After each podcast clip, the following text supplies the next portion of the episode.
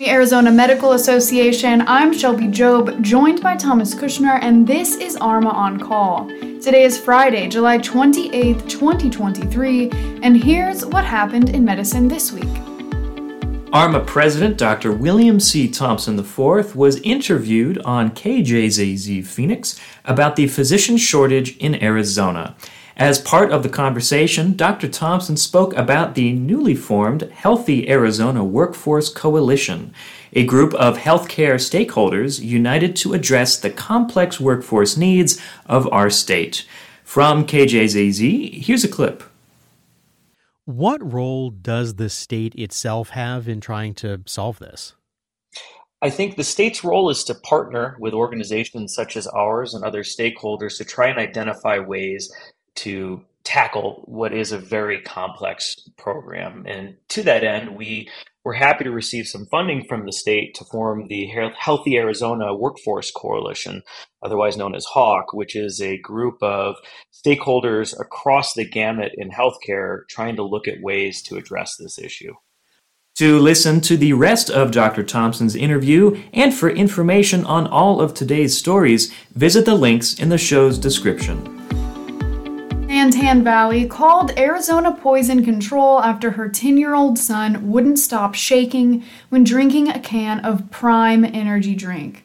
Now fully recovered, the child's reaction was so strong his mother nearly took him to the emergency room before his condition improved.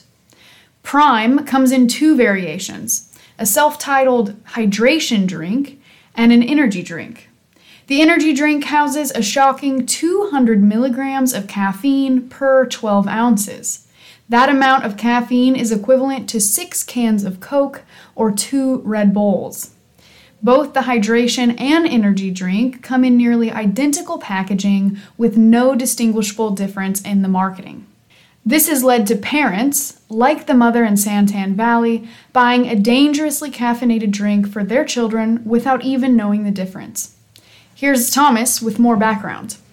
In only a few years, Prime has become one of the top selling bottled drinks around the world. The company's founders are YouTube stars Logan Paul and KSI, who have both previously been questioned and or reprimanded for inappropriate content geared toward children. Their brand uses flashy, colorful, and loud images to sell not only their product, but an anti-authority attitude. Earlier this month, Senator Chuck Schumer from New York called upon the FDA to investigate the company's behavior, claiming its children centered marketing is dangerous. The FDA has not yet commented on whether or not they will investigate Prime. This July has been the hottest on record in the city of Phoenix, and with high heat comes dangerous conditions. Dr. Kevin Foster, Director of Burn Services at the Arizona Burn Center, has reported that all 45 beds in their burn center are full, and one third of those patients are from falling.